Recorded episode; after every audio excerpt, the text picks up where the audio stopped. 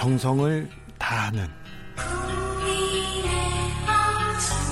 국민의 방송. KBS 주진우 라이브. 그냥 그렇다고요.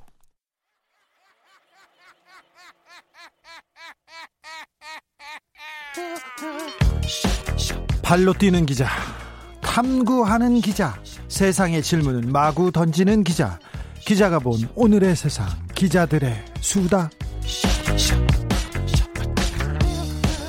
라이브 기자실을 찾은 오늘의 기자는 KBS 디지털 뉴스부 김기아 기자입니다. 안녕하세요. 안녕하세요. 네, 어떻게 지내셨어요? 잘 지냈습니다. 잘 지낸 줄 알아요. 요즘에 이제 그 KBS가 예. 인사철이어가지고 예. 다들 이제 어느 부서로 가는지 이런 고민들을 많이 하는데 네. 저 같은 경우에 이제 디지털 뉴스부에 있으면서 네. 주진우 라이브에 계속 지키기 위해서 계속 그 자리에 있기로 했습니다. 어떤 취재했어요? 아 저희는 뭐 디지털 뉴스부기 때문에 뭐 네. 지난주에 여러 가지 한 주 동안 어떤 거 있었나 그런 걸 좀 정리를 해봤습니다. 특별히 어떤 뉴스 이렇게 아좀 그 관심 깊게 보셨어요? 아 지난주 역시 경비원 이제 최씨 아, 네, 네. 관련 뉴스가 제일 좀 있었는데 그분이 그 가해자 심 씨지 않습니까? 네. 그분이 이제 저희 기자한테 문자 보낸 게 또 따로 있거든요. 가해자가 예, 가해자분이 어떻게 해요? 연락을 이렇게 하다 보니까 이제 취재 기자가 이제 아 이- 이런 거 하지 않았냐라고 하니 거짓말을 한 거예요. 가짜 이제 진단서를 보내면서 이게 내가 나도 맞았다 네. 이런 진단서를 보내는데 그 진단서를 기, 자가 자세히 보니까 작년 8월에 교통사고 난 진단서를 보낸 거예요. 그분 좀 그뿐이 아니라 뭐 이상한 걸 많이 보내가지고 저희가 그걸 한번 취재를 해보고 아. 네. 예. 그렇습니다. 어, 본론으로 들어가기 전에 해외 체류 세대원 어, 재난지원금 관련해서 한 가지 확인드리겠습니다. 해외 체류 기간이 1개월 이상 된 세대원은 건강보험료 납부 자격을 상실한 것으로 간주해서 재난지원금 지급 세대원에서 제외된다고 합니다. 그러니까 2월 29일 이전에 출국하신 분들은 제외된다고 합니다. 지금 들어와도 제외되어 있습니다. 이 문제와 관련해서 국민청원도 올라온 상황이라고 하는데 정부의 후속 대책 나오게 되면 저희가 계속 알려드리겠습니다. 자, 오늘 묻힌 뉴스 브리핑 첫 번째 뉴스는 뭔가요? 네, 지금 뭐 예전에 한번 시끌벅적하다가 약간 좀 조용히 잠잠해졌던 사건이 이제 좀 결론이 났는데요. 네. 연세대학교 류석춘 교수 아이고, 위안부가 매춘이다 이렇게. 그렇습니다. 그 유명한 말을 하신 분이죠. 네. 평소에 이분이 또 청년들에게 일배를 많이 해라. 내가 아는 제대로 된 뉴라이트는 일배밖에 없더라. 뭐 이런 말씀을 하신 분이죠. 이런 분이 교수입니다, 교수. 그렇습니다. 네. 근데 그때 이제 어, 위안부가 매춘이다라는 말을 하면서 어, 뭐라고 했냐면 이게 사실 매춘이라는 것 자체가 자의반 타의반으로 하는 거다. 그래서 지금도 매너 좋은, 그러니까 현대에도 매너 좋은 손님한테 술만 따라주다가 하게 된다.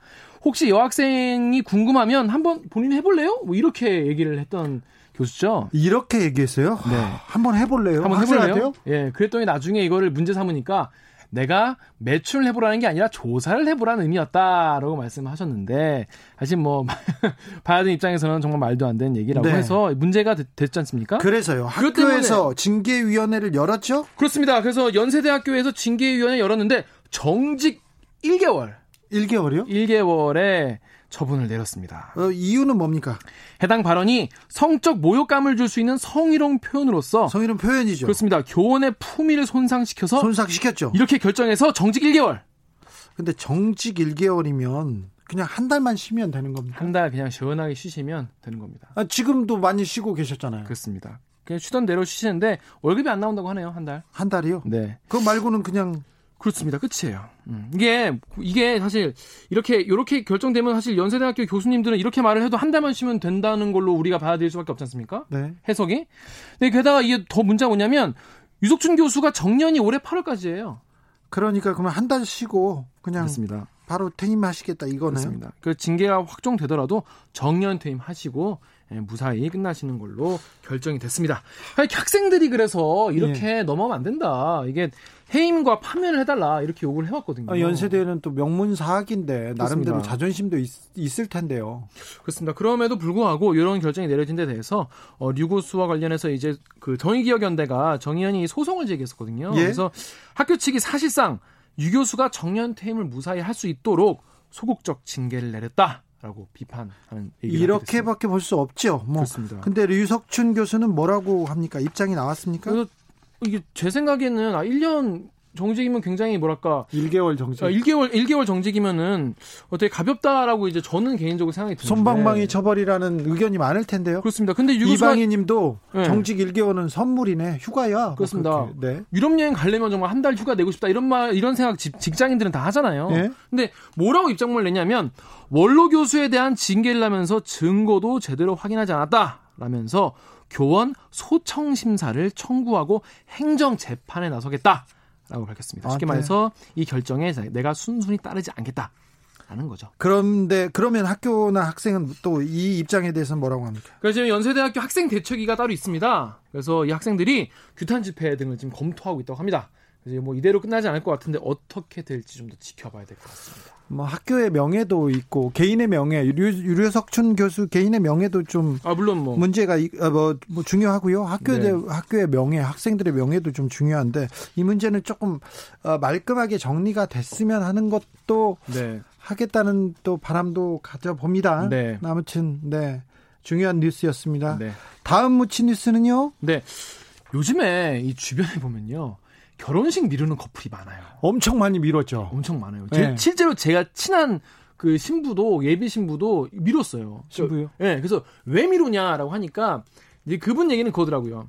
웨딩 사진에 마스크 쓰고 있는 모습을 정말 남기고 싶지 않더라 이런 얘기를 해요. 네. 그리고 그런 혹시 내 결혼식 때문에 혹시나 이게 또 방역에 문제가 생기면 어떡하냐 이런 걱정도 많이 하더라고요. 그렇게 걱정하시는 분들 많습니다. 네, 그렇습니다. 그래가지고 이 코로나 때문에 이 이런 웨딩 결혼 자체를 미루는 커플이 늘어나고 있습니다. 예, 근데 그러다 보니까 갈등도 늘어나고 있습니다. 그렇죠. 어떤 갈등이냐면 물론 신랑 신부 간의 갈등도 있어요. 네. 그러니까 신랑은 그냥 하자, 근데 신부는 미루자. 뭐 이런 뭐 신랑 신부 간의 갈등도 있는데 그보다 더 큰 문제가 뭐냐면 보통 이렇게 결혼을 하면은 웨딩 업체라는 걸 이제 끼고 하지 않습니까? 계약해야죠. 그렇습니다. 계약을 해가지고 이른바 스드메라는 걸 하는 사람도 계시고 그게 뭐죠?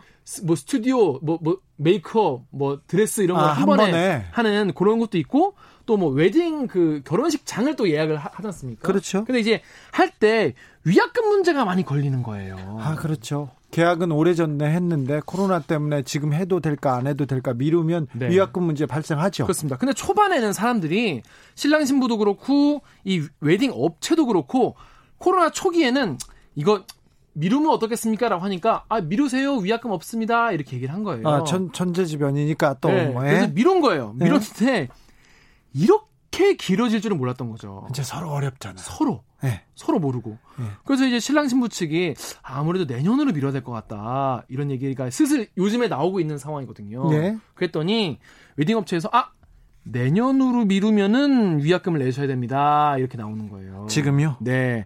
근데 이게 꼭 업체 측만 또 뭐라 하게 그런 게 그렇죠. 업체 입장에서도 이게 계속 미뤄지기만 하면 이게 네, 먹고 살아야 되는데 그때까지 비워놓을 수도 없지 않습니까? 그렇습니다. 그래가지고 이 업체분들이랑 이 신랑 신부 예비 신랑 신부 분들이 굉장히 갈등이 많아지고 있습니다. 네. 그래서 지금 한국 소비자 단체 협의회가 이 지난 3월 말부터 이 접수한 상담만 해도 지금 174건이라고 합니다. 아, 엄청 많네요. 근데 이 중에서 환급 처리가 되거나 계약 해지, 그러니까 해결이 된 건이 12건밖에 없어요. 그럼 대부분은 지금 미제 사 미제 그렇죠. 상태로 분쟁을 지금 계속 하고 있는 상황인 거죠. 아, 이 문제를 해결할 만한 좀 기준이 나와야 되겠네요. 그러니까 이게 우리가 이 코로나 이런 사태 같은 걸 사실 겪어본 적이 없잖아요. 예. 근데 이거가 이런 상황에 표준으로 삼을 만한 분쟁 조정 기준이 없습니다. 네. 방금 말씀하신 대로 뭐 천재지변이라고 말을 하지만 이걸 천재지변이라고 볼 수 있냐? 이게 자연재난이라고 볼 수 있냐? 라는 거예요. 이게 사회적 거리두기 때문에 정부의 어떤 시책 때문에 그런 건데 이게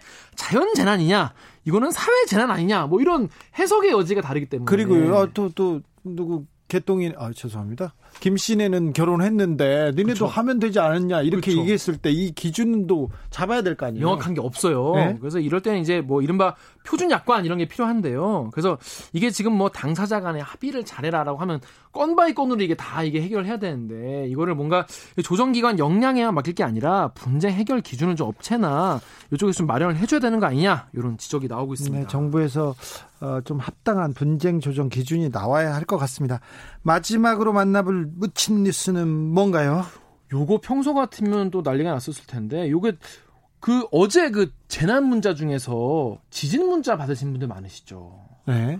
저도 이거 딱 받고 깜짝 놀랐는데 이게 지진이라고 하면 북한에서 지진이 나지 않았습니까? 북한 지진하면 좀 걱정이 되는 부분이 있죠. 가슴이 철렁하죠. 네, 실험, 가, 네. 지하 갱도, 네. 핵실험 뭐 네. 이런 거. 그 강원도 평강 지역에 규모 4.0의 지진이 났다. 평강이면 또 그 동네 아닙니까? 그렇습니다. 그래서 이게 다들 어 이거 북한 핵실험한 거 아니야? 네. 이런 걱정을 많이 했어요. 저만 해도 딱 그 생각밖에 안 나더라고요. 이게 네. 핵실험이면 또 큰일 나는데 이것도 얼마나 또 난리가 날까 생각했는데 결국 아닌 것으로 확인이 됐었죠. 네. 그러다가 지진 발생한 지 5분 만에 이제 기상청이 이거 인공 지진 그러니까 핵실험이 아니고 자연 지진이다라고 밝혔습니다. 예전에는 기상청이 이제 북한이 이렇게 핵실험을 한 그러니까 핵실험을 한 게 맞으면은 굉장히 늦게 제일 늦게 확인을 철저히 하고 이제 이런 얘기를 하곤 했었어요. 네. 어, 해외 기관에서 먼저 발표를 할 정도로 얘기를 늦게 했었는데 이번엔 5분 만에 자연 지진이다라고 얘기가 나온 겁니다. 그리고 규모도 조정을 하다 보니까 사람들이 이거 뭔가 이상하다 이런 얘기를 많이 댓글에 쓰더라고요. 좀 의심스러운 대목이 있는 건 아닙니까? 네, 그래서 그런 댓글도 많이 나와가지고 제가 보니까 예전에 저희 그 경주 지진 때 2016년 예 그때 이런 얘기가 많았어요. 이미 내가 우리 집이 흔들렸는데 한 5분 있다가 기상청에서 대피하세요. 이렇게 보내는 게 너무 답답하다는 거예요. 예. 그러니까 이미 위험이 이미 지나갔는데 이렇게 경보가 늦게 오면 어떡하냐 이런 지적이 많이 있지 않습니까? 그 당시에는 지진이 발생한 다음에 뭐 이른바 피파, 에스파 이런 정보가 오고 나서 사람이 한 번 수동 분석을 거친 다음에 이 지진 지진 문자가 갔거든요. 근데 이 이후에는 좀 정확도가 좀 떨어지더라도 신속하게 보내는 쪽으로 지진 조기 경보 시스템이 도입이 됐습니다. 네. 그래서 이거에 따라서 이번 그, 가, 그 강원도 평강 지역, 그러니까 북한에서 있었던 어, 지진 같은 경우에 지진이 정확히 어제 저녁 7시 45분 06초에 발생했거든요. 네. 근데 이 기상청이 이 문자를 날린 게 26초 뒤에요. 오. 7시 45분 32초에 이걸 날린 겁니다. 대단하네요. 그러니까 이게 어떻게 가능했냐면 보통 이제 진동이 큰 에스파라는 게 있고 진동이 그 속도가 빠른 피파가 있거든요. 여기 에스파, 피파 이게 다른데 네. 진동은 약하지만 속도가 빠른 피파가 딱 오자마자 바로 통보를 하는 겁니다. 이런 식으로 바꿨어요. 그러다 보니까 이 지진 규모도 나중에 좀 더 확인을 하면서 보내면서 이게 좀 빠르게 경보가 가게 된 겁니다. 지진 규모가 좀 달라지고 달라졌다. 이 부분은 또 어떻게 해석해야 됩니까? 예, 보니까 처음에는 이제 조기 경보를 일단 대피해라. 뭔가 위험하다. 걸 알리기 위해서 먼저 피파가 오자마자 어, 경보 문자를 날렸고요. 나중에 S파가 도착한 다음에 정확하게 한번, 보정을 예, 해서 보니까 3.8이더라라는 거예요. 혹시 네. 만에 하나 혹시 네, 혹여라도 혹시 네. 북한이 핵실험한 거는 아니겠죠? 아니야. 이런 댓글이 굉장히 많고 네. 맞다 이거 정부가 지금 숨기고 있다 숨기고 있는 거다 이런 지금. 사람들도 있을 거예요. 많습니다. 그런데 요거는요 확실히 좀 아닌 게요. 이거는 믿어주셔야 되는 게 이 지진파는 우리나라만 이 보는 게 아니에요. 예. 전 세계적으로 다 지진계에 관측이 되기 때문에 인공 지진 지진이 발생하면은 어, 전 세계, 그러니까 지구 반대편에 있는 그 관측소에서 관측이 되기 때문에 요거는 어, 아니다. 확실히 음. 자연지진이다라고 보시면 될 것 같습니다. 지금 숨겼다가 나중에 들, 들, 들통나면요. 두 배, 세 배로 그 얻어맞습니다. 한 시간 뒤에 들통납니다. 이런 거는. 네. 얼마 걸리지도 않습니다. 네. 그래서 어, 이거는 믿어도 될 것 같습니다. 네. 이혜진 님이 지, 퇴근길 지치, 지쳐가는데 처지는데 김기아 기자님 텐션에 저도 업되네요. 아, 빨리 집에 가서 쉬시기 바랍니다. 네. 너무 up돼 있어가지고. 알겠습니다. 네. 아, 여기까지 할까요? 네. 지금까지 기자들의 수다 KBS 김기화 기자 함께했습니다. 감사합니다. 고맙습니다. 라디오 정보센터로 가겠습니다. 정한나 씨. 정치 피로, 사건 사고로 인한 피로, 고달픈 일상에서 오는 피로. 오늘 시사하셨습니까? 경험해 보세요. 들은 날과 안 들은 날의 차이. 여러분의 피로를 날려줄 저녁 한 끼 시사 추진우 라이브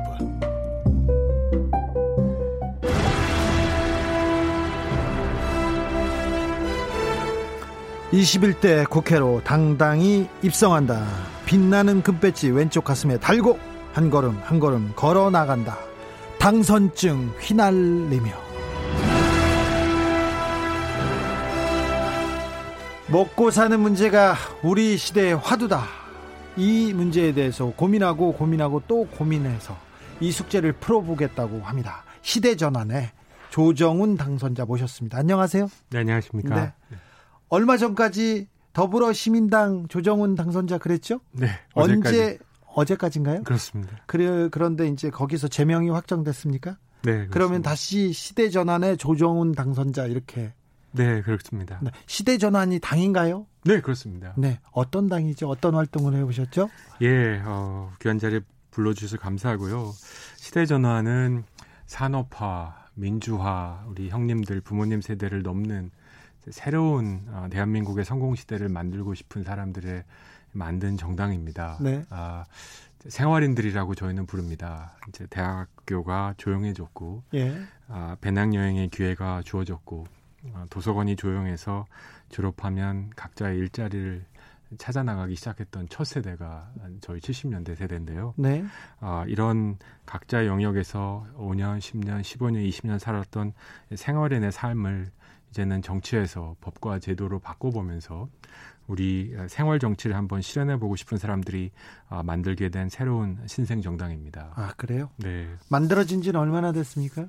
어, 올 초에 창당을 했습니다. 3, 40대가 중심이 되는 그런 실용 주의를 추구한다. 그렇게. 보면 될까요? 예, 맞습니다. 그런데 민주당이 여당이고요. 거대 여당이기 때문에 그, 그 가치를 민주당에서 저기 조금 더 구현하기 쉽겠다 이런 생각도 좀 하셨을 거 아니에요. 저희가 한 가지 예를 들어드리겠습니다. 그 올 초에 지금 막 아, 실행하고 있는 긴급 재난 기본소득 있지 않습니까? 예. 실은 이제 시대 전환이 가장 먼저 주장했었습니다. 네. 아 근데 이제 저희가 워낙 신생 정당이다 보니까 많은 언론에서 이제 주목을 못 하셨 안 하셨죠. 네. 이제 그러다가 아 이제 지금 이제 지사님 김경수 지사님께서 네. 연락을 해오셨고 자료를 부탁하셨고 또 크게 어, 이제 기자회견을 하시면서 그 뒤로 이재명 지사님도 이제 재난기본소득에 대한 주장을 하시면서 네. 어, 화두가 됐고 어찌 네. 보면 지난 총선의 유일한 정책 논쟁거리가 네. 재난기본소득이었지 않습니까? 네. 근데 저희가 생각을 했습니다. 어쩌면 실은 이 어, 민주당의 공약이 될 수도 있겠다. 예. 그런데 뭐 여론조사에서 재빠르게 여론조사를 해봤더니 어, 지지하는 비율이 40%가 안 되더라고요. 예. 어, 그래서 결국 우여곡절 끝에 이제 총선 공약이 되지 않았습니다. 어, 저희가 생각할 때 에, 저는 민주당에도 미래를 바라보는 미래 세력과 네. 아, 그렇지 않은 분들이 공존하고 있는 게 아닌가 하는 생각이 듭니다. 네. 아, 저희는 한 박자 빠르게 한 템포 빠르게 아, 미래 이슈들과 아젠다들을 치고 나가는 역할을 하고 싶고 예. 그 과정에서 미래를 준비하려는 민주당에 계신 의원님들 당과도 적극적으로 협력할 예정입니다. 아, 조정훈 당선자님 그 전에 네. 아, 가르치는 일을 하셨죠 누구? 아닙니다. 아니에요? 네, 저는 어떤 일 하셨어요? 저는 세계은행이라는 국제금융기구에서 네. 한 17년 정도 일을 했었습니다. 네. 그러니까 IMF와 세계은행 이제 거의 이제 뭐 쌍둥이 기관이라고 네, 네. 하는데요. 이제 국제 경제 개발 아, 개발 협력이 네. 저의 업이었습니다. 아, 그랬어요? 네, 그 과정에서 이제 분쟁 국가들의 협상, 네. 뭐 이스라엘 팔레스타인, 네. 네, 가자지구 협상의 중재 역할도 하기로 했고요. 아, 그 동네 가세요? 네. 아이고 무서운데 가셨네. 방탄차도 몰 줄 알고요. 아 그래요? 방탄 조끼도 입고 다녔었습니다. 그때는 그렇습니다. 네. 네. 그리고는 어, 국내로 이렇게 오신 거는 언젠가요? 2016년에 아, 들어와서 들어왔고 어떤 일 하셨어요? 어, 재단법인 여시제라는 곳에서 네. 부원장으로 6개월 정도 있었고요. 예. 그 뒤에는 아주대학교에서 예. 이제 국제대학원에서 학생들을 가르치고 네. 통일연구소에서 소장을 맡으면서 네. 주로 이제 남북 경제 협력 에 대한 공부를 어, 스스로 했습니다. 아, 여시제 출신이시군요. 여시제 출신 분들이 이렇게 이번에 어, 국회에 입성하신 분이 누구 또 있나요? 어, 여시제 원장님이셨던 이광재 원장님. 이광재 예. 당선되셨고 지사. 네. 네. 그러시고 자문위원이셨던 오기형 예. 음, 당선자님도 여시제와 연이 있으셨죠. 네. 그렇죠. 그렇군요. 네, 네. 시대 전환에 네. 그러면 네. 저기 당선자님 말고 어떤 어떤 분이 이 당을 같이 하고 있습니까? 지금은? 어, 어 이제 주로 당이니까 이게 네. 당 이제 조직도 꾸리고 당의 주요 그 직책도 누구한테 맡기고 그래야 될 거 아닙니까? 어떤 그럼요. 분으로 이렇게 이루어집니까? 어, 이제 저희가 비례연합정당인 더불어시민당에 참여하기 전까지 아, 당은 두 공동대표가 운영해 있었습니다. 네. 제가 그중 하나였고, 지금 랩 2050을 하고 계시는 이원재 아, 예. 네, 소장님이 전 공동 대표를 하셨었죠. 네. 그래서 같이 운영을 했고요.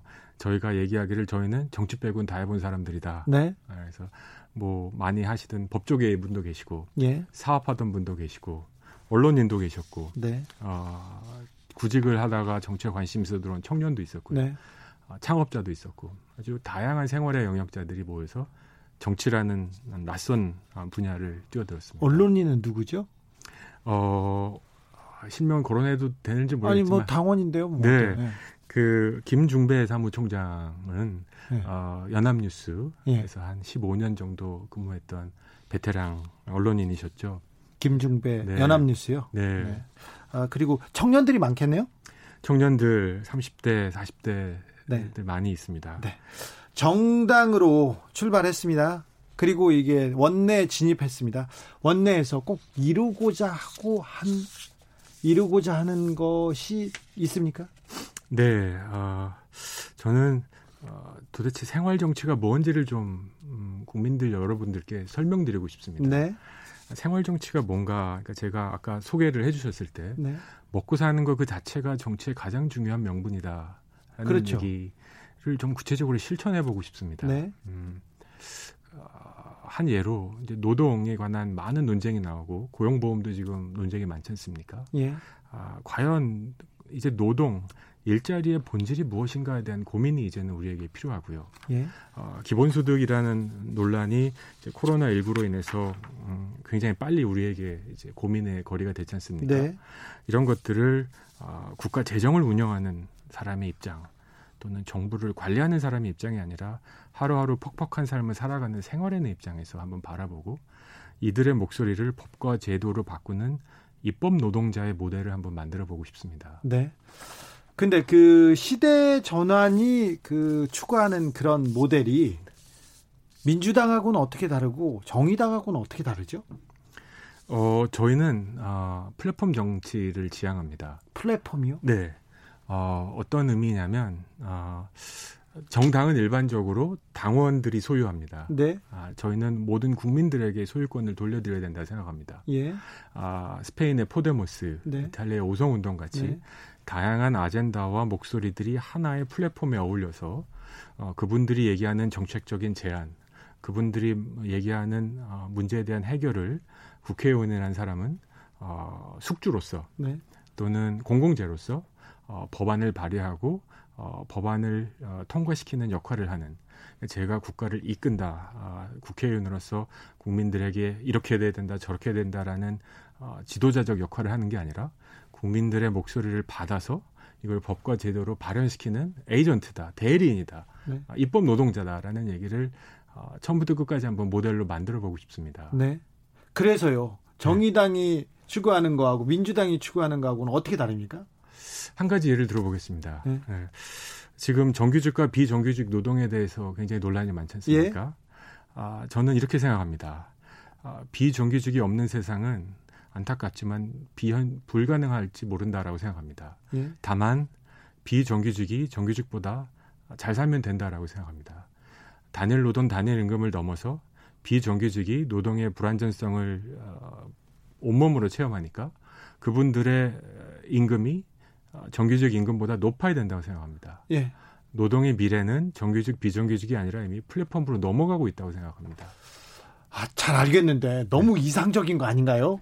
아니 뭐 비주 정규직보다 비정규직이 그렇죠. 그런데 비정규직이 훨씬 잘 받고 잘 대우 받아야 되는데 그렇게 되려면 오래 걸리잖아요. 한 몇백 년 걸릴 것 같은데요. 좀 그렇지 않다고 생각합니다. 네. 아, 제가 일했던 많은 국제기구 는 예. 비정규직 임금이 단일 노동에 대해서 훨씬 높습니다. 네. 아, 선진국만 그럴 거라고 생각하실 수도 뭐 네. 있겠습니다만 아시아에 에, 우리보다 소득이 훨씬 떨어지는 몇몇 나라도 비정규직의 단일 임금이 정규직보다 높습니다. 아, 정규직 임금 상승률보다 비정규직의 임금 상승률이 높으면 이 두 곡선은 언젠가는 만납니다. 그것보다 더 중요한 거는요. 노동의 미래는 플랫폼 노동이 될 거라고 생각합니다. 아, 좋건 나쁘던 건당 노동이라고 하지 않습니까? 네. 이 건당 노동을 과연 우리 사회는 어떻게 받아들일 것인가? 이것도 아니고 저것도 아니고 아무것도 못하는 사람이 할 수 없이 하는 업일까? 아니면 life choice로 나는 이런 삶을 살면서 자유를 누리겠다라고 할 수 있을 것인가. 예. 이 문제를 우리가 빨리 준비해야 된다 생각합니다. 여시재에서 나온 제가 정책 보고서를 몇 개 본 적이 있습니다. 아, 네. 그런데 참 뜬구름 잡는다 이런 생각 많이 들었거든요. 그런데 그 부분은 어떻게 생각하세요? 어, 정책은 어, 구체적이 되어야 된다고 생각합니다. 예. 아, 아, 많은 정책들이 실현되지 못한 이유 그리고 국회에서 많은 법안들이 2만 몇 개 20대 국회에서 발의했다고 하지 않습니까? 예. 그럼에도 불구하고 세상에 큰 임팩을 주지 않은 이유는 대부분의 법안은 시행령은 정부가 주제, 제정하기로 한다라는 그런 허점이 있다고 생각합니다. 예. 결국 정책은 구체적이 돼야 되고 현실성에 뿌리를 내주지 않은 정책은 의미가 없다고 생각합니다. 네. 왕우사님 이런 지적하셨어요. 비정규직이 정규직보다 월급을 더 받아야 한다. 보다 비정규직이 없어져야 한다가 좀 우리 정서에 맞지 않나요? IMF 때문에 생긴 비정규직 아닌가요? 이런 얘기도 이런 지적도 하셨습니다. 그렇습니다. 어, 비정규직이 갖고 있는 나쁜 이유가 두 가지입니다. 하나는 우리나라는 비정규직은 사회적 계층과 동일합니다. 그렇죠. 정규직보다 열등하다. 네. 자, 이런 이런 사회적 분위기를 극복하는 거죠. 예. 두 번째는 임금이 동일 노동 동일 임금이 아니니까 불공평하다. 네. 이거지 않습니까? 네. 이 두 가지가 극복된다면 비정규직은 life choice, 나의 인생 스타일입니다. 네. 아, 이거를 극복하지 않고서는 이렇게 생각합니다.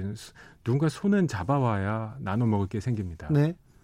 기업의 경쟁력은 지금보다 높아져야 됩니다. 네. 아, 어쩌면 노동의 유연성은 우리 사회가 감당해야 될 숙제일지도 모릅니다. 하지만 이 노동의 유연성으로 인한 부작용들을 감안하지 않는다면 이건 뭐 큰 문제가 생기겠죠. 어, 네. 좀 아, 우리 당선자께서 그리고 시대 전환에서 이렇게 던지는 화두가 좀 이상적인지는 모르더라도 이게 이쪽으로 좀 많이 구현됐으면 좋겠어요. 그런데 국회에서 원내 한석입니다. 한석인데 이 그 많은 그 걸림돌, 그 다음에 장애물 이 한계를 어떻게 돌파하실 수 있, 겠습니까 어, 쉽지 않을 텐데요. 네. 그래서 저는 이런 주진호 라이브 쇼에서 자주 불러주셨으면 좋겠습니다. 네. 저는 어, 소통을 계속하고 싶고 어떤 이슈는 음, 발화점이 100도보다 낮습니다. 예. 아, 시대 전환이 지난 총선에서 두 가지 이슈를 던졌습니다. 하나는 재난 기본소득, 두 번째는 코로나 뉴딜을 던졌는데요. 네. 모두 다 지금 현실화되고 있습니다. 아 예. 아, 국민들이 원하고 시대가 원하는 이슈라면 먼저 던진다면. 네. 저는 한 명밖에 없어서 어떤 법안도 통과시킬 수 없음을 인정합니다. 네. 그럼에도 불구하고 이 이슈가 맞다면 많은 정치인들은 자신들의 득표를 위해서라도 따라올 수밖에 없이 힘을 합칠 거라고 생각합니다. 네. 선도해 주십시오. 오슈니 님도 플랫폼 노동자가 늘어날 수밖에 없는 구조, 변화 속에서 플랫폼 노동자를 위한 법 잘 만들어 주세요. 기대합니다. 이렇게 응원의 메시지 보내셨습니다. 실제 국회로 들어가서 내가 다른 건 몰라도 이것만은 하겠다. 이 법만은 만들겠다. 이런 법안이 있습니까? 두세 개 지금 저희가 준비하고 있는데요. 네. 어, 저희가 6월 초에 발표할 예정입니다. 네. 많은 언론들에서 물어봤는데 제가 침묵하고 있거든요. 아, 그래도 뭐 어떤 쪽이라고는 얘기해 주세요. 그럼 아, 노동과 관련된... 하나 풀고 가세요. 네, 괜찮습니다. 저는 플랫폼 노동에 대한 얘기를 하고 싶습니다. 플랫폼 노동, 아 일단 어려워요. 좀 구체적으로. 대리 기사 25만 대리 기사님들을 위한 법률을 좀 준비하고 있습니다. 아, 네, 네. 그분들의 삶이 지금보다 훨씬 나아질 수 있도록. 네. 대리 운전을 부르는 사람만큼 대리 기사님들의 삶이 나아질 수 있도록. 네. 네. 법안을 만들어 보고 있습니다. 아무튼 기대됩니다. 감사합니다. 듣고 싶습니다. 네. 여기까지 들을까요? 지금까지 조정훈 당선자와 함께 했습니다. 감사합니다. 네, 감사합니다. 교통정보센터로 가겠습니다. 김한나 씨. 테이크아웃 시사 나왔습니다. 오늘도 하나 챙겨가세요. 주진우 라이브.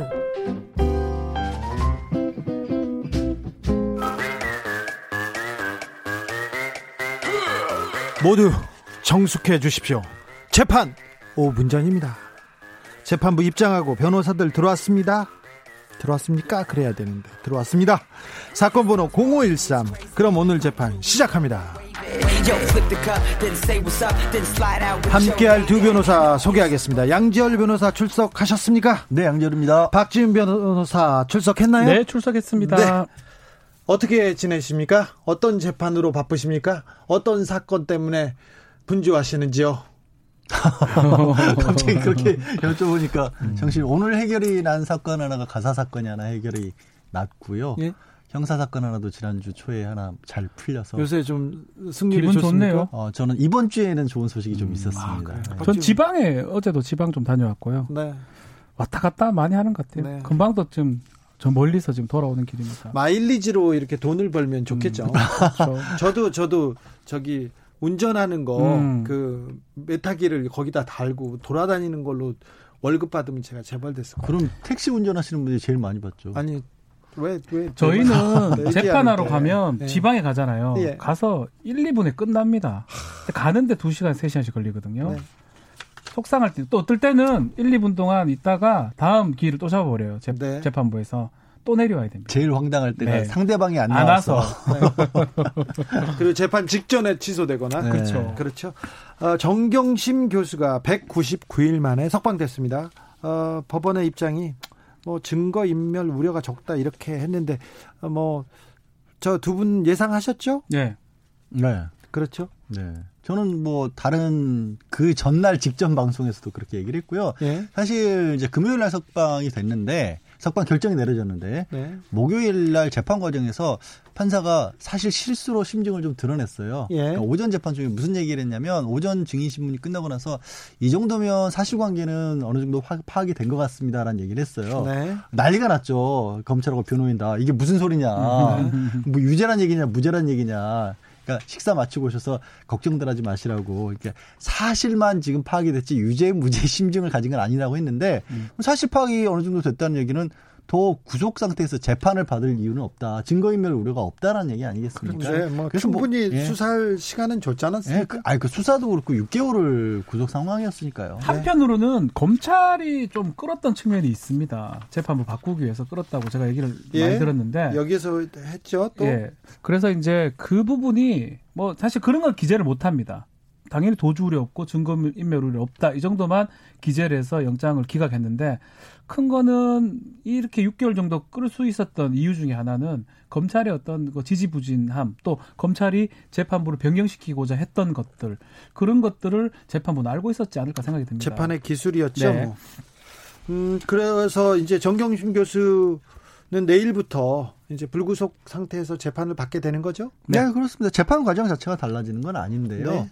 조금 더 아무래도 좀 편안한 상황이기도 하고 예. 구속 상태라고 하는 게 심정 압박이 그렇죠. 대단히 큽니다. 그렇죠. 여기서 뭐 이게 잘못되면은 이 밖에 못 나가보고 계속해서 교도소에 있어야 된다는 그런 음. 생각을 할 수도 있지 않습니까? 그래서 구속 상태 재판이 굉장히 심적 부담이 큽니다. 길을 잡을 때도 좀 촘촘하게 안 잡아도 될 것 같고요. 약간 여유가 있을 것 네. 같고 네. 변호사 입장에서 변호인 입장에서 구속돼 있으면 뭐 어떤 상대의 그 기록을 갖고 접견 가서 얘기하는 거하고 좀 편하게 좀 얘기하는 거하고 차이가 상당히 있습니다. 네. 그런 것들이 뭐 좀 될 거로 생각이 재판이. 어떻게 진행되는지 저희가 계속 살피겠습니다. 음. 지난주에였나요? 지난주가 아니죠. 어제였죠? 의미 있는 삼성 재판도 또 있었습니다. 네. 그럼에도 불구하고 보도가 안 되죠. 저희가 제가 방송을 하루에도 한 대여섯 개씩 하고 네. 법률 또 재판 얘기는 뭐 거의 안 다루는 게 없습니다. 네. 틀면 나오죠. 지금, 뉴스, 지금도 그냥 기계처럼 자꾸 대답하잖아요. 예, 뉴스 수도꼭지입니다. 제가 삼성을 좀 찾아볼라 해도 예. 없어요. 예. 재판은 있었는데 재판했어요. 했다는 거 알고 있습니다. 기사가 안 나오지 않습니까? 그러니까 언론에서 방송국은 당연히 안 다루고요. 네. 포털이나 이런 데도 잘 없습니다. 나, 나 절대 안 올려주죠. 네, 그래서 했다는 거 알고 있고요. 예. 어떻게 진행됐는 거는 저희는 잘 모릅니다. 어떻게 그, 진행됐는지 삼성 노조 파괴 관련된 재판이었지 않습니까? 네. 노조 네. 관련 재판이면 그때 이제 삼성 서비스 센터 네. 외주 회사에서 노조를 없애려고 하는 그런 좀 공작이 있었고 예. 그 공작에 삼성이 외부주 계열사지만 분명히 본사도 개입을 했다라고 1심에선 봐서 예. 어, 관계 임직원들 한 12명 가량이 유죄로 판결을 받았어요. 네. 구속된 항소, 분도 있죠. 네, 구속된 네. 분도 있는데 항소를 했기 때문에 사실 항소심에서 나오는 얘기들도 상당히 중요한 얘기일 수는 있어요. 네. 근데 모르고 있네요, 저희가. 두 변호사가 그래서 이재용 부회장이 사과를 하기 어렵다. 음. 왜 그러냐면 너무 많은 그 승계 관련된 합병권 그리고 음. 노조 파괴 관련된 그 이런 재판이 굴러가고 있기 때문에 못하죠. 여기서 무죄를 주장하고 있는데 어떻게 사과를 하느냐? 어떻게 미안하다고 하느냐? 사과는 과거입니다. 네. 근데 과거 얘기를 해버리면 자백하는 꼴이 돼버려요. 노조 관련돼서 음. 이재용 부회장이 사과했지 않습니까? 네. 사과가 아니라 그러니까 미래, 미래 얘기죠. 삼성 얘기는 아니고. 네. 아니 그냥 사, 그 저희 그 말씀 그것도, 드렸잖아요. 그것도 사과로 볼 수 있죠. 그러니까 사과인데 사과 아닌 사과 같은 사과가 됐는데. 네. 근데 그 딱 한마디가 앞으로 잘하겠다 했잖아요. 그렇죠. 네. 예, 뭘 잘못했다라기보다.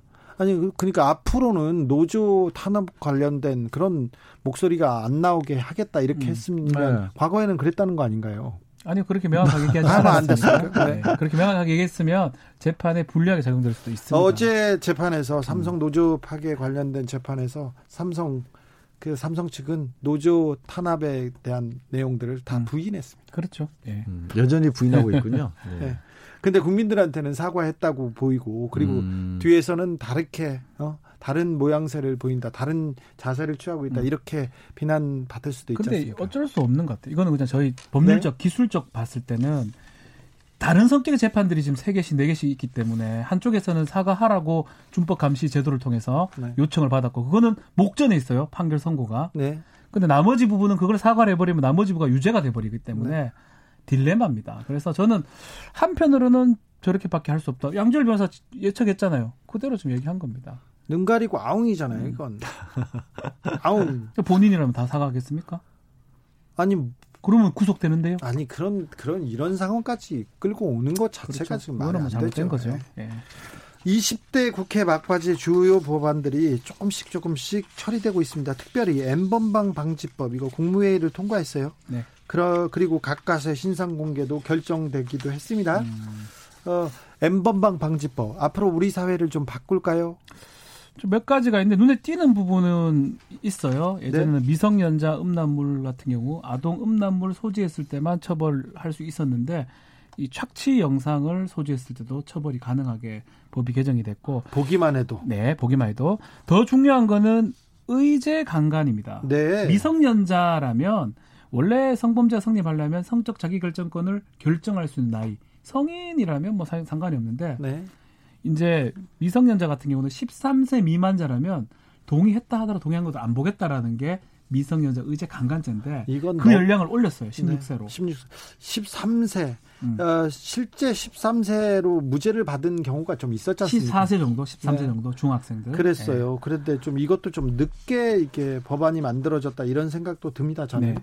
그건 맞아요. 그리고 그 부분에 저도 동의를 하고 또 이제 걱정이 우려했던 부분들이 이제 혹시 미성년자와 미성년자의 경우에는 어떻게 할 것이냐 이런 음. 거였는데 그것도 어, 성인이 범죄를 저지른 경우만 처벌하는 걸로 안전장 안전장치라기보다 그 좀 문제가 있는 소지를 없앴는데 저는 이런 법들이 엠번방과 관련돼서 만들어졌다는 걸로 봐서는 네. 이것만 가지고는 부족하다는 생각을 금할 수가 없어요. 네. 왜냐하면 항상 그런 겁니다. 제일 쉬운 게 자 잘못한 사람이 있어. 그러면 앞으로 잘못하면 세게 때릴 거야라고 그 법을 만드는 건데 도대체 왜 이런 일이 벌어졌을까를 좀 근본적으로 들여다볼 필요가 분명히 있는 사안이었다. 저는 왜냐하면 이 엠번방 초기에 사람들이 특히 우리 국회의원이나 법사위에서도 이 엠번방 사태 심각성을 몰랐던 게 이게 어떤 건지 자체를 아예 못 받아들인 거예요. 예. 이분들 정상적인 사고를 하시는 분들도 연세가 좀 있으신 분들은 세상에 그런 짓을 한다라는 거를 도저히 이 상상을 못 했기 때문에 이게 어떻게 가능해. 예, 말도 안 된다라고 예. 했으니까 오히려 법을 못 만들었는데 그럼 이제 알았으면 법을 그걸로 그런 행동을 하면 세게 처벌한다 말고도 도대체 왜 이 시대 21세기 대한민국의 젊은이들이 그런 짓을 하고 있었느냐. 네. 이거는 어떻게 예방할 거냐. 뭐 다른 측면에서도 형법만 고치는 거로는 저는 좀 부족하다고 봅니다, 솔직히. 음. 박지훈 변호사. 그래요, 맞습니다. 맞는데 뭐 그럼에도 불구하고 성범죄 관련된 좀 양형이라든 이런 것들을 좀 강화를 해야 되지 않을까 생각합니다. 그러니까 저도 강화하는 것 자체는 음. 동의를 해요. 동의하는데 네. 그것만으로는 안 된다라는 거예요. 음. 네. 근본 틀이 좀 바뀔 필요가 있는 것 같아요. 이거는 뭐 다른 좀 얘기긴 한데 비동의 간음죄라고 표현을 합니다. 실무적으로 아직까지는 비동의 간음죄가 아니고 폭행이나 협박이 있어야지만이 성범죄가 성립하는 상황인데 지금 무차별로 지금 되는 경우도 있는 것 같고요. 예. 이런 것들 정리가 좀 돼야 돼요. 그러니까 아예 동의 없이 성 어떤 그런 게 일어났을 때 처벌할 수 있는 법 규정을 차라리 신설을 해가지고 만들어서 네. 그렇게 처벌하는 게 재형 법정죄에도 맞고 간명한데 지금은 판사에 따라서 달리 나올 수도 있고요 양형이 다 달리 나올 수도 있고 유무죄도 바뀔 수 있는 그런 상황이 반복되고 이 있습니다. 비슷한 범죄에 대해서 명확한 기준이 없는 것 같아요. 그래서 그, 맞아요. 지금 말씀하신 것처럼 사실 이제 성착취 영상물이라고만 얘기를 하지만 그 안에도 굉장히 여러 가지 그렇죠. 종류가 있잖아요. 네.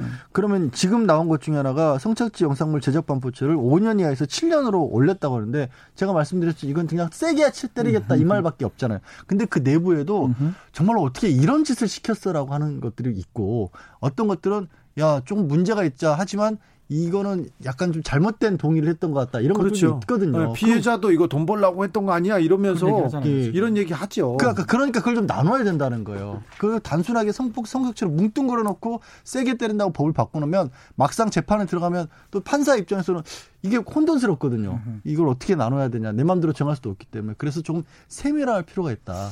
이 성착취 관련돼서 시민단체들이 몇, 몇 그 여성 인권 단체들이 활동하던 단체들이 있는데 이분들하고 판사님들하고 국회의원 국회의원들 네. 다 모여서 좀 교류를 했으면 좋겠어요. 공청회도 좀 그렇죠. 열고 논의도 하고 아, 요새 그리고 요새 청년들은 요새 아이들은 뭐 하고 다닌다. 음, 어떤 음. 어떤 공감대를 이루고 산다. 이 얘기도 조금 더 어, 나눠야 되는 거 아닌가 생각합니다. 그 얘기를 하시니까 제가 딱 떠오르는 게 80년대 미국에서 우리식으로 음란물 같은 것들이 한참 범람하던 시대에 대법관, 미국 대법관분들이요. 그 대법원 지하에 모여서 한 달 가량을 그 영상물들을 다 직접 보셨답니다. 네. 그러니까 사실 되게 황당한 일일 수도 있지만 우리가 이 부분을 이 어떻게 사회가 변해가고 있는 것을 필요해, 막으려면 필요해요. 어떻게 할 것인가 네. 하는데 사실 그런 것들도 정말 국회의원들 판사분들도 대표, 생각해야 돼요. 전 예. 대표가 뭐 호기심 얘기를 했는 건 저는 저는 뭐 악이라고 보진 않습니다. 그렇죠. 모르는 그걸 거예요. 모르는 거예요. 그렇죠. 몰랐죠. 야당 대표가 그걸 모르는 네. 거예요. 아니 모르죠. 네. 뭐 어른이 모르죠. 최 회장님도 네. N번방 듣도 보도 못했던 기상천외한 일이었어요. 음. 음. 몰랐잖아요. 네. 몰랐는데 모르는 게 정상이에요. 저도, 저도 본 적이 없어요. 네. 그래서 아무튼 그런 논의 그리고 음. 뭘 쳐다 보는 건 안 됩니다. 이제 보는 건 안 되는데 이런 사회적 논의가 조금 더 좀 계속돼야 됩니다. 숙성돼야 그렇죠. 됩니다. 그렇죠. 하이드님은 일단 형법부터 고치고 생각해야 됩니다. 처벌이 음. 너무 약해요. 음. 이런 분이 있었습니다. 아, 이 얘기는 또 어, 다, 다음 기회에 조금 그 대화를 더 이어갈 수 있었으면 하는 주제였습니다. 마지막으로 저는 이 얘기 꼭 해주셨으면 해요. 사법농단 이야기. 음. 지금 재판관들이 그 이분들은 판사님들이었고 아주 고위 판사님이었습니다. 그래서 뭐 이분들이 거의 기억나지 않는다, 미루다, 미루자 해서 다 지금 빠져나왔는데 지금 어. 이 재판은 어떻게 진행되고 있습니까? 음. 아, 대충 기억나지 않는다는 쪽으로 정리가 돼가고 있어요. 아이고, 그럼 예, 안 되는데. 그걸 사실 근데 기억나지 않는다라는 얘기가 그냥 방송 들으시는 분들도 그냥 알아두세요. 기억나지 않는다고 왜 그렇게 얘기를 하냐면 안 했다라고 하면 이게 또 위증의 문제가 걸릴 수 있거든요. 네. 근데 법정에서 기억이 안 난다고 하면 그건 처벌을 못 해요. 내가 기억하기로는 잘 모르겠다고 하면 그거는 증거로도 의미가 없어지고 왜냐하면 안다 뭐, 뭐 인정한다 부인한다 아니까 게다가 그 사람이 위증했다고 처벌도 못 하는 거거든요. 근데 이 지금 얘기하신 고위 법관 같은 경우에는 그런 겁니다. 그러니까 그때 당신이 그 자리에 있었을 때 좀 안 좋은 일을 한 것 같은데 으흠. 왜 그거 맞냐 그러니까 잘 모르겠다. 특별한 일이 그날은 없었다라고 하는데 특별한 일이 없었던 이유에 대해서 그분은 그렇게 얘기를 하세요. 내가 특별하게 뭐 일을 비정상적으로 처리하지 않았기 때문에 내 기억이 안 남아 있는 것 같다라고 음. 얘기하는데 저는 거꾸로도 가능할 것 같아요. 이게 분명히 비정상적인 일인데 그걸 그냥 별일 아닌 것처럼 처리해서 본인의 기억에 남아 있지 않을 수도 있거든요. 저는 그렇게도 봐요. 이 이제 사건은 그거예요. 지금 헌법재판관 현직 재판관이 이종석 재판관이 사법농단 재판에 네. 처음으로 고 현직 헌법재판관인 네. 이종석 재판관이 출석했죠. 나왔어요. 네. 증인 나왔고 가장 이종석 재판관 입니다 네. 헌법 재판관인데 이 사람 서울고법에서 수석 부장을 지냈었고 수석 부장은 굉장히 중요한 자리입니다. 네네. 다른 판사들한테 영향을 미칠 수 있는 그런 자리죠. 이 사건은 지금 통진당 해산 관련해서 지위 확인 소송을 했었는데 네. 그거 관련해서 배당을 특정 재판부한테 배당하도록 했던 부분, 네. 직권 남용 혐의로 이 고법원장이 문제됐었는데 심상철입니다. 고법원장. 네. 심상철 그 고법원장. 네. 그 사건의 수석 부장을 지냈던 이종석 재판관이 참석을 한 거고요. 이종석 재판관 하나도 얘기를 안 합니다. 네. 전혀 기억 못 하고 뭐 지시 받은 적도 없고 그러고 뭐 아무 뭐 사무실 간 적도 없다라고 아 없다가 이거 했던 기억이 안 난다라고 다 기억이 안 난다고 끝까지 밀었어요. 이 이유는 뭐냐면 기억이 나도 문제고 안 나도 문제고 지금 우리 양 양변 설명한 것처럼 또 심 법원장이 처벌받을 수 있기 때문에 애매하게 지금 답변한 것으로 보입니다. J ZKF 슬라님입니다. 현직 판사들이 기억을 못할 정도면 판사직 내려놓고 집에서 쉬는 게 맞지 않을까요? 기억 못하면요 원래 판사들 엄청 멀어요. 그렇죠. 네. 저 재판가들 그렇죠. 엄청 멀어요. 갑자기 화나네. 나 재판 갔을 때 네. 판사 아니 여기 그걸 기억 못하냐고 이렇게 물어봐요. 그렇죠. 네. 아니 기자가 그것도 기억 못하냐. 10년 전에 10년 전에 봄에 있었던 일이에요. 그리고 그때 뭘 했는지 기억 안 나세요? 안, 나, 안 나는데요. 제가 다른 기억력은 좋은데요. 그때 기억이 안 납니다. 그러면 어이 뭐라고 해요. 진짜 기억이 안 나는데. 그러면서 판사님들은 네. 다 기억이 안 난다. 그러니까. 재판의 기술이에요, 이거. 전혀 기억이 안 난다. 갑자기 욱하네요. 욱하죠. 일반인들은 네. 기억 안 난다고 엄청 혼나고 그게 유죄의 심정으로 가버리는데 네. 아 다르잖아요, 지금 이 상황은. 네. 심영우님께서 네. 기억이 안 난다는 것은 위증으로 간주해야 합니다. 말장난에 때문에 법이 휘둘리는 것이 문제입니다. 이런데 이것 이걸로 법을 규정할 수 없기 때문에 이 그러니까요. 여기 이 구멍을 파고드는 거 아닙니까? 그러니까요. 그러니까 네. 그걸 알고 있기 때문에 기억나지 않는다라고 답변을 하는 거예요. 네. 음. 근데 일반인들 같으면 그렇게 얘기하지 않죠. 모릅니다. 아닙니다. 그러다가 위증죄로 처벌받을 수도 있는 거거든요. 그러다 위증 나옵니다. 그러면 네. 그냥 했습니다. 했습니다. 네. 겁먹어서 또 얘기를 한다고요. 네. 아, 참. 아유, 참. 원희님이 양 박 변호사님 검사 안 하시듯 판검사 출신 변호사 못하게 해야 되는 거 아닌가 이런 얘기 하셨어요. 뭐 그 얘기는 좀 얘기가 주제가 음. 많이 큽니다만 저는 네. 원칙적으로 동의를 해요. 저도요. 네. 네, 원칙적으로 그 자리에서 밖에 나와서 자꾸 다른 일을 할 수 있게 만드니까 비리가 생기는 거예요. 밖에 나와서 다른 일 하려고 비리를 만들기도 하지 않습니까? 그렇죠. 검찰 죄송하지만 제가 그런 경험들이 있기 때문에 제가 했다는 건 아니고 네네. 그래서 미래가 없어야 됩니다. 네. 거기서 정년하고 다 하시는 게 전 좋을 것 같은데. 검찰 중에 검사 시절에 이렇게 수사하던 거를 덮어놓고 나와서 변호사 하시는 분이 있어요. 그 사건. 그러면 안 되잖아요. 근데 그런 분도 있고 그 옆방에서 하던 거 있지 않습니까? 네. 그 기록을 다 가지고 나와서 변호사 하시는 분도 있고요. 판사님들도 이런 분들 많습니다. 있습니다. 네. 있습니다. 뭐 많다고 얘기는 못 하고 있습니다. 네. 아니 저기 그것도 있었잖아요. 판사 시절에 했던 기록들 음. 들고 나왔는데 예. 그것도 공문서 유출이 아니다 완성본이 아니니까라고 해서 무죄 받았잖아요. 그 사람. 근데 네. 세상에 어느 예를 들어 사기업 같으면 음. 그러면 상상도 못할 일이잖아요. 큰일 날 일이죠. 잡혀가죠. 그리고 그거 국가기관에서 국가의 돈으로 만든 공기록인데 네. 그걸 가지고 나서 자기의 영업에 쓴다라고 하는 거는 네. 그게 허용되는 국가예요. 희한하게. 아, 이거 판사님들이 이게 결정하니까 재판부에서 그렇죠. 네. 선배니까요. 네. 네. 선후배.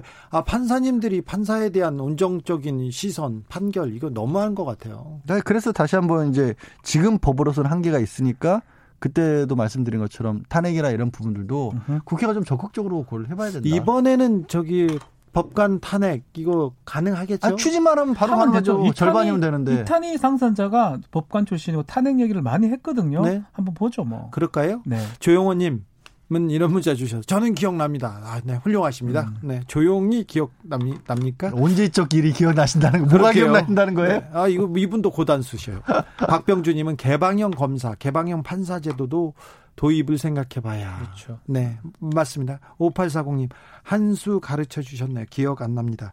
청문회 나와서 재벌 회장들 기억 안 난다 계속 얘기했지 않습니까? 네. 그런 부분도 좀 어, 생각이 나네요. 그또 변, 변호사들이 가르쳐 준 거예요. 변호사들이. 아, 그것도 저 한번 짚고 넘어가고 싶은데 국정농단의 주범이었던 음. 최윤수 검사 있었지 않습니까? 검사, 네. 장이 검, 어, 차장 아, 검사. 우병우의 네. 오른팔이었고 음. 국정원에 파견돼 있던 검사였는데 그분이 집행유예 나온 걸로 제가 알고 집행유예 있어요. 나왔죠. 네. 지금 재판 받고 있어요. 국정농단 사건에서. 음, 네. 근데 국정농단의 주범인 삼성의 변호사로 또 활동합니다.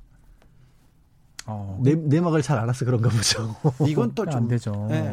음. 변호사 입장으로서 이거 안 된다고 좀 막아 보세요. 부럽네요. 어떤 부럽... 사람, 아니 그 부럽다는 게 아. 뭐냐면 어떤 일에서도 할 수 있다는 게 참.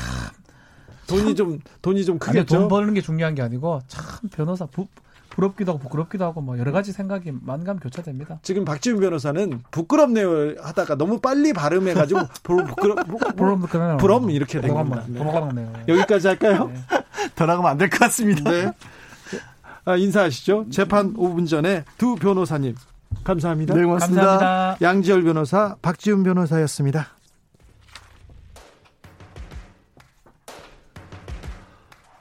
주진우 라이브 마칠 시간입니다. 선물 받으실 분 홈페이지에서 확인하십시오. 저는 이매진 드래곤스의 빌리버 들으면서 주진우 라이브 마무리하겠습니다. 저는 내일 오후 5시 5분에 돌아옵니다. 지금까지 주진우였습니다.